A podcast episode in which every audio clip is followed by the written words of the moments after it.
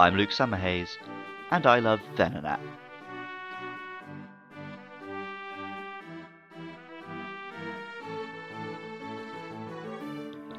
As far as blood-sucking insects the size of my head go, Venonat is kind of cute. It has a shaggy purple fur coat, big round eyes, which on first glance don't appear to be compound and gross, and stubby little paws and feet. I'm not sure I'd feel the same if I woke up to one sinking those big fangs into my leg though.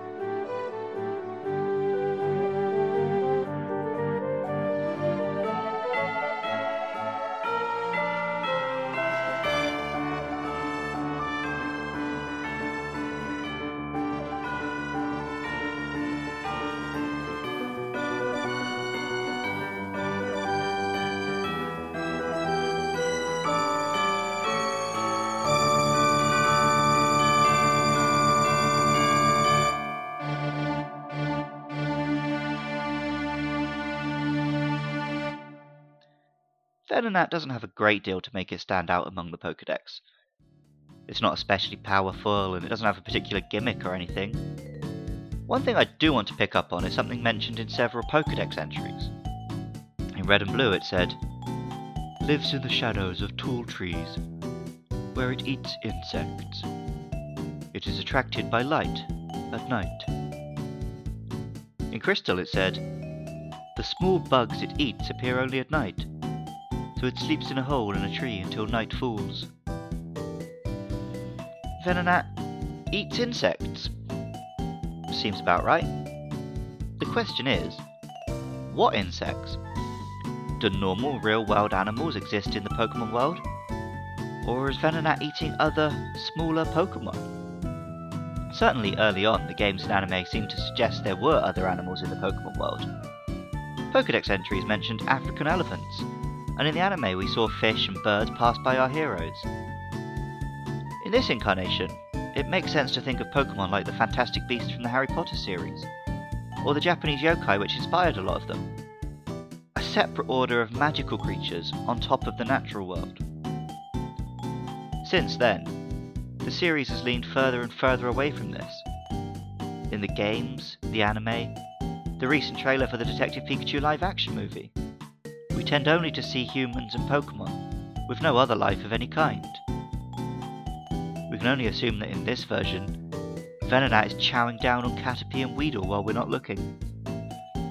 The name Venonat comes from venom, obviously, and Nat, despite not being anything at all like a gnat, other than being small and possibly drinking blood. The Japanese name is Kompang, which comes from konchu, or insect, and the word for compound eyes, it also just sounds cute and fun.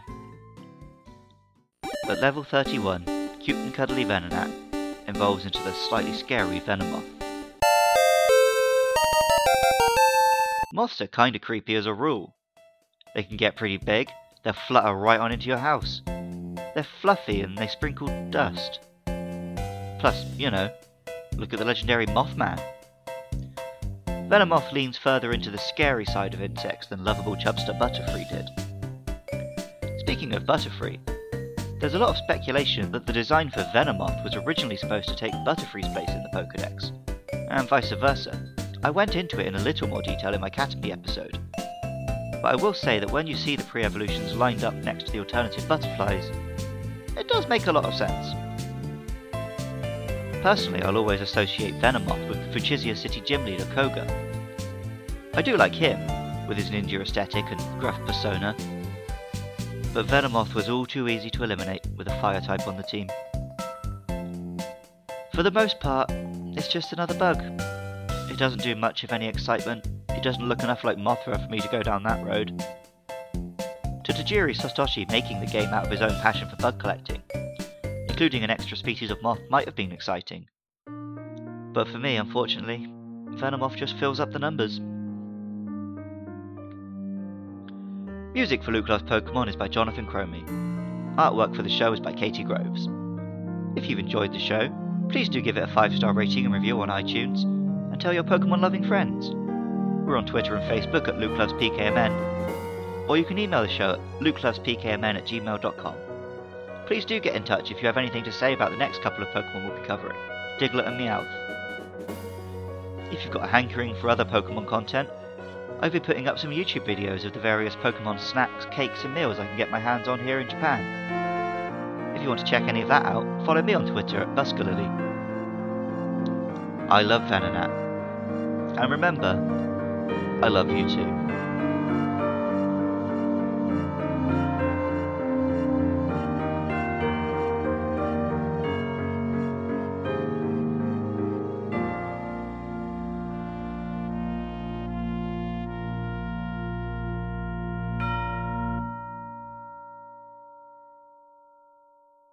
Alright, boys and girls, Luke here. Um, I just want to have a little chat about the d- trailer that just came out today for the Detective Pikachu movie. Uh, it looks pretty fun. It's kind of exactly what I wanted. I don't think it would make sense to go straight into making a movie of the full on, you know, Trainer Red or Ash Ketchum Pokemon journey. And I think this is a nice way to ease us into the Pokemon world of something a little bit different, a little bit cutesy, uh, while just opening the door for a big budget live action Pokemon movie. And as for the looks of the creatures themselves, um, I think they'll look better on a bigger screen and in higher def than they will on like my phone or my laptop. But I really like the way Pikachu looked. He still looked like Pikachu, but he was fluffy and fuller and fatter and realer. I just wanted to step into the screen and give him a big hug. I mean, Mr. Mime still looked creepy, but Mr. Mime always looks creepy. It definitely looks more like Pokemon than that Monster Hunter movie looks like Monster Hunter, so uh, yeah, I'm willing to give it a go.